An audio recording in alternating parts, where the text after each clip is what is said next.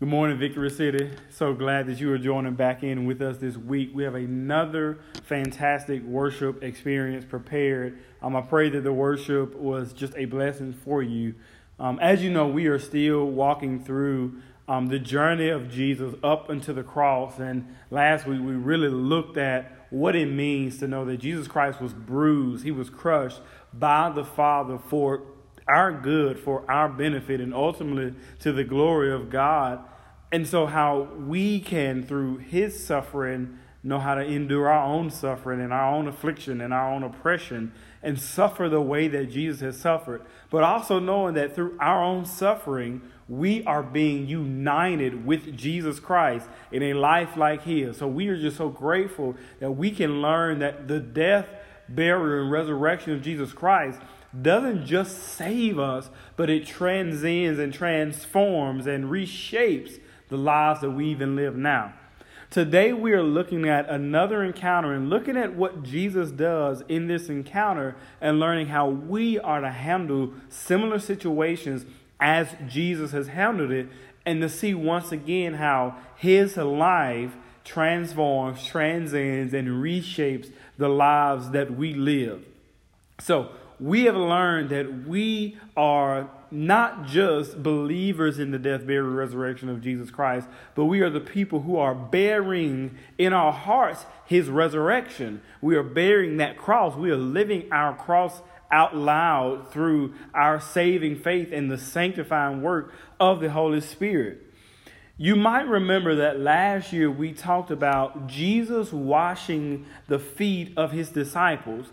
And in that sermon, I mentioned that Jesus even washed the feet of Judas, whom he knew would end up betraying him and selling him for 30 pieces of silver. That humble submission is not just an example that Jesus is trying to set, but he was showing us that that should be the mark of a redeemed life. A redeemed life should be marked by humility and submission to people who you otherwise would not submit to. In this, these two passages that we're going to look at today, there is great truth in how Jesus responds to Judas, though he knew Judas was betraying him. This means so much more for us than we probably are going to realize but these two passages are going to do a good job of telling us that story and showing us how the redeeming death of Jesus, but also his response to his betrayer, will have a tremendous impact on our lives as well. Jump with me, if you will, to John 13 21, and then we're going to look at Matthew 26. John 13 21. After saying these things, Jesus was troubled in his spirit and testified, Truly, truly, I say to you, one of you will betray me.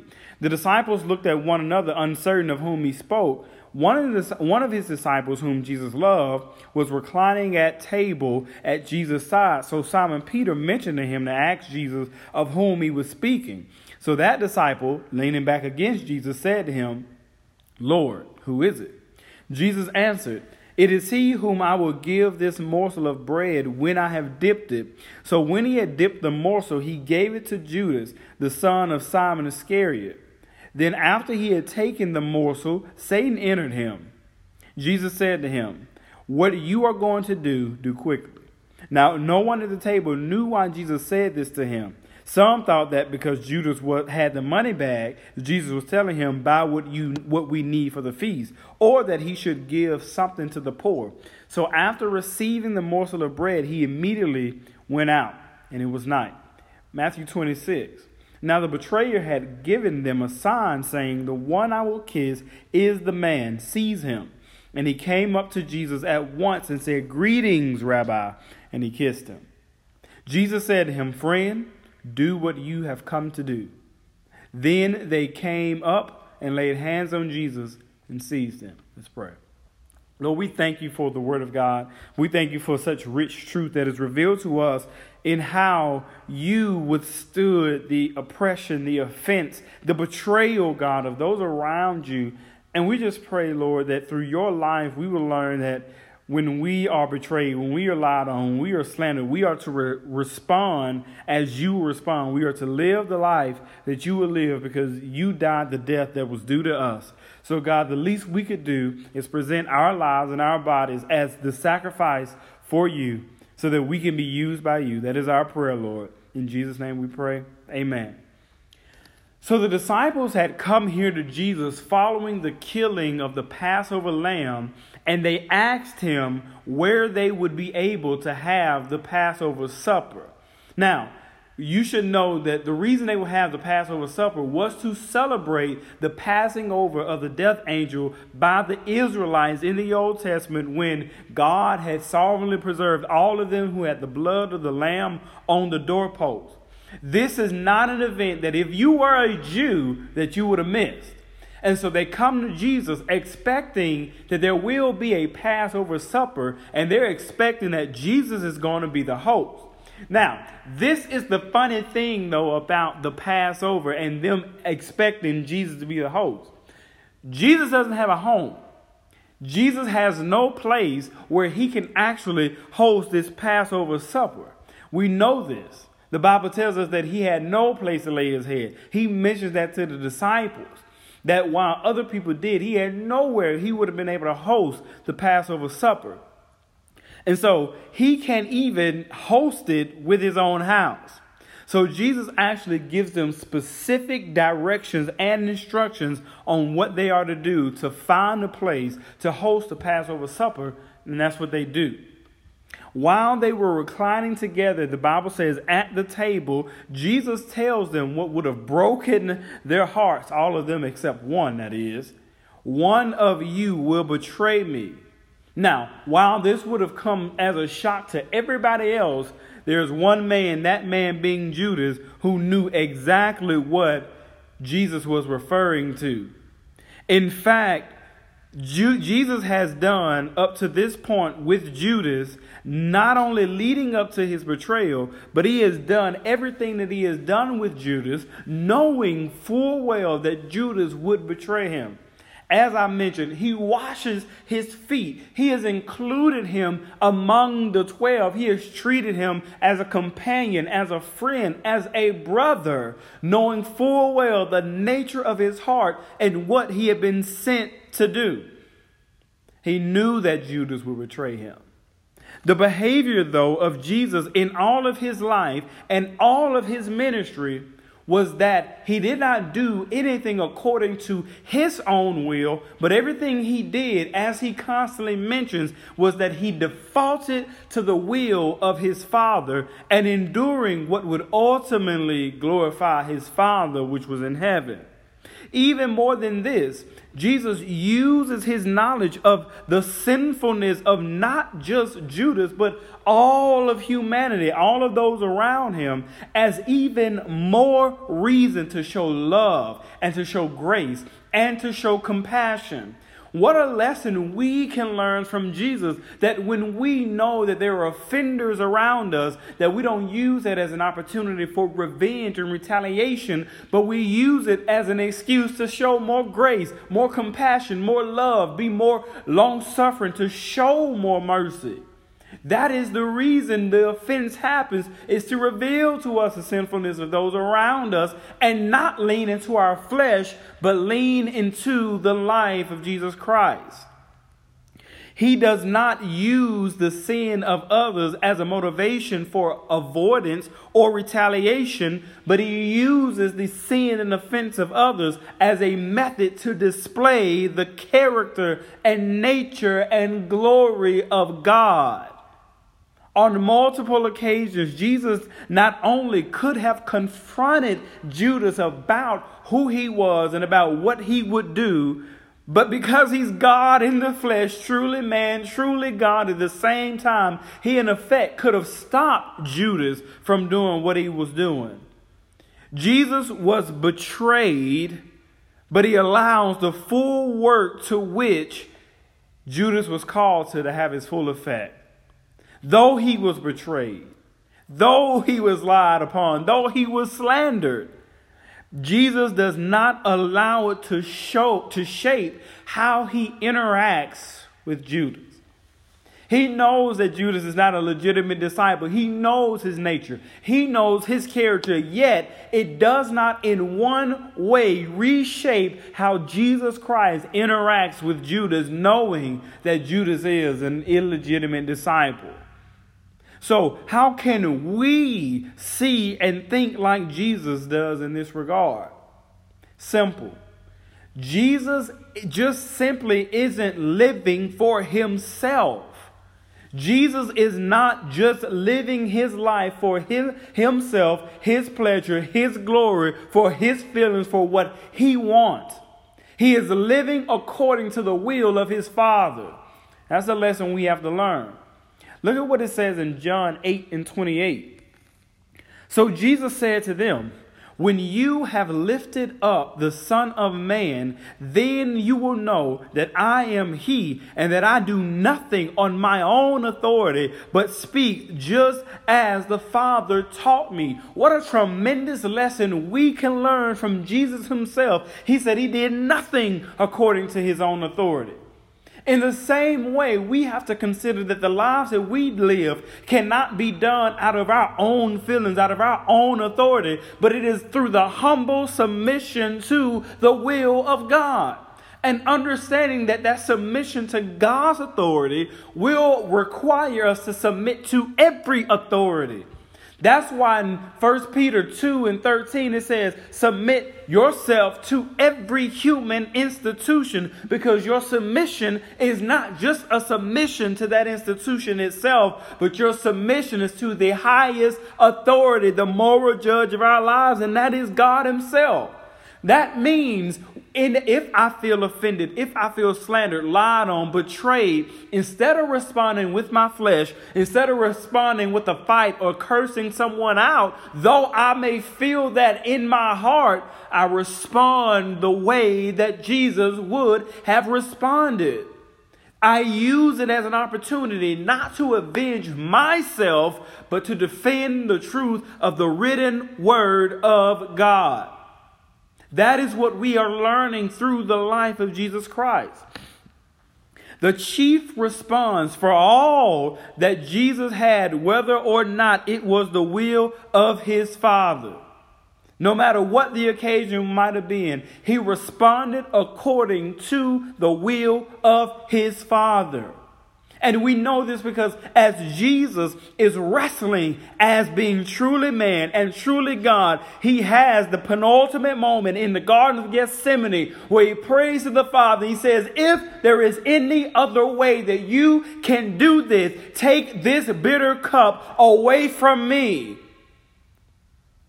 And then he says, Nevertheless, it is not my will that must be done Submitting to the will of God will always put us in positions where we are castigated, where we are set aside, where we are persecuted. But that setting aside is to use us for the glory of God, even if it comes as the embarrassment of ourselves.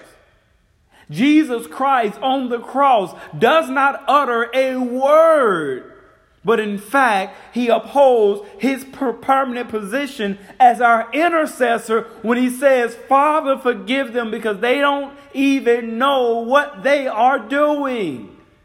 He was willing to look like a fool to people who needed his salvation so that God would be glorified. If Jesus Christ the man whom the people mocked and said, If you are truly the Son of God, then have yourself come down off that cross. Yet he does not do it. If he is willing to look guilty so that other people could be declared innocent, how much more should we be willing to look like fools so that other people will be saved? So that in the moments that we, we are being mocked and ridiculed, instead of responding in a way that will glorify ourselves, Instead of getting people together or getting them back, that we respond to the will of God and point people not at ourselves but back at Him. How much more, knowing that we have been redeemed through a man who was innocent, should we be willing to look like fools Though we were betrayed, though we were slandered, though we were lied upon, though we were mocked, though we were ridiculed, though we were persecuted, how much more should we be willing to look like a fool so that the will of the Father will be present in our lives? Why does this have such an impact on us? Because if we are all living our lives according to God's will and God's purpose, then the decisions we make won't just be self serving. They won't just be for our benefit. That means that if someone lies on you, if someone betrays you, or even slanders you, then they are responding not to you, but they are responding to your obedience to the will of God. That means I don't have to take an offense because they are responding to the Holy Spirit that is at work in my life. The unfortunate reality, though, is that for many of us, though we say we are Christians, we are living devoted lives that are to ourselves and to our happiness and to our glory. So everything that we do is not according to the will of God, but is according to our will, is according to our pleasure, is according to our happiness, is according to our freedom, and not the will of God. The Bible is riddled, by the way, with example after example of people like this who live according to their will and it never ends well. Their lives are devoted totally to avenging their offenses. Some of you have been in that same position where you have felt betrayed or slandered by someone who was close to you, and instead of pointing that person back to Jesus Christ through a humble submission to even their wrongdoing, we let our flesh respond and retaliate. We've all been in that position. But you must remember that if I can withhold my flesh from responding, then that means how I respond in the admonition of the Lord will glorify God and hopefully draw them to Christ. The Bible makes it clear it is not through sin and retaliation have we been drawn. It is through love and kindness have we been drawn to the Father. How could we, who have been drawn by love and kindness, be so reluctant to show it? How could we pretend like we were never betrayers of Jesus Christ as well? Their lives, who, those who are devoted to avenging their offenses, their lives will be dedicated to avenging their offenses. That's just not how Jesus operates, though. When the Bible says that Jesus gave Judas the bread that was dipped in the wine, in Jewish customs, you gave that to your guest of honor. The most important person, the person that you were most honored and privileged to be there, that's who you dipped the morsel for. And Jesus does this with Judas. They got the first and they got the best. Jesus gives his betrayer people not his worst, he gives them his best. This is unheard of, but it absolutely follows the pattern of the life of Jesus.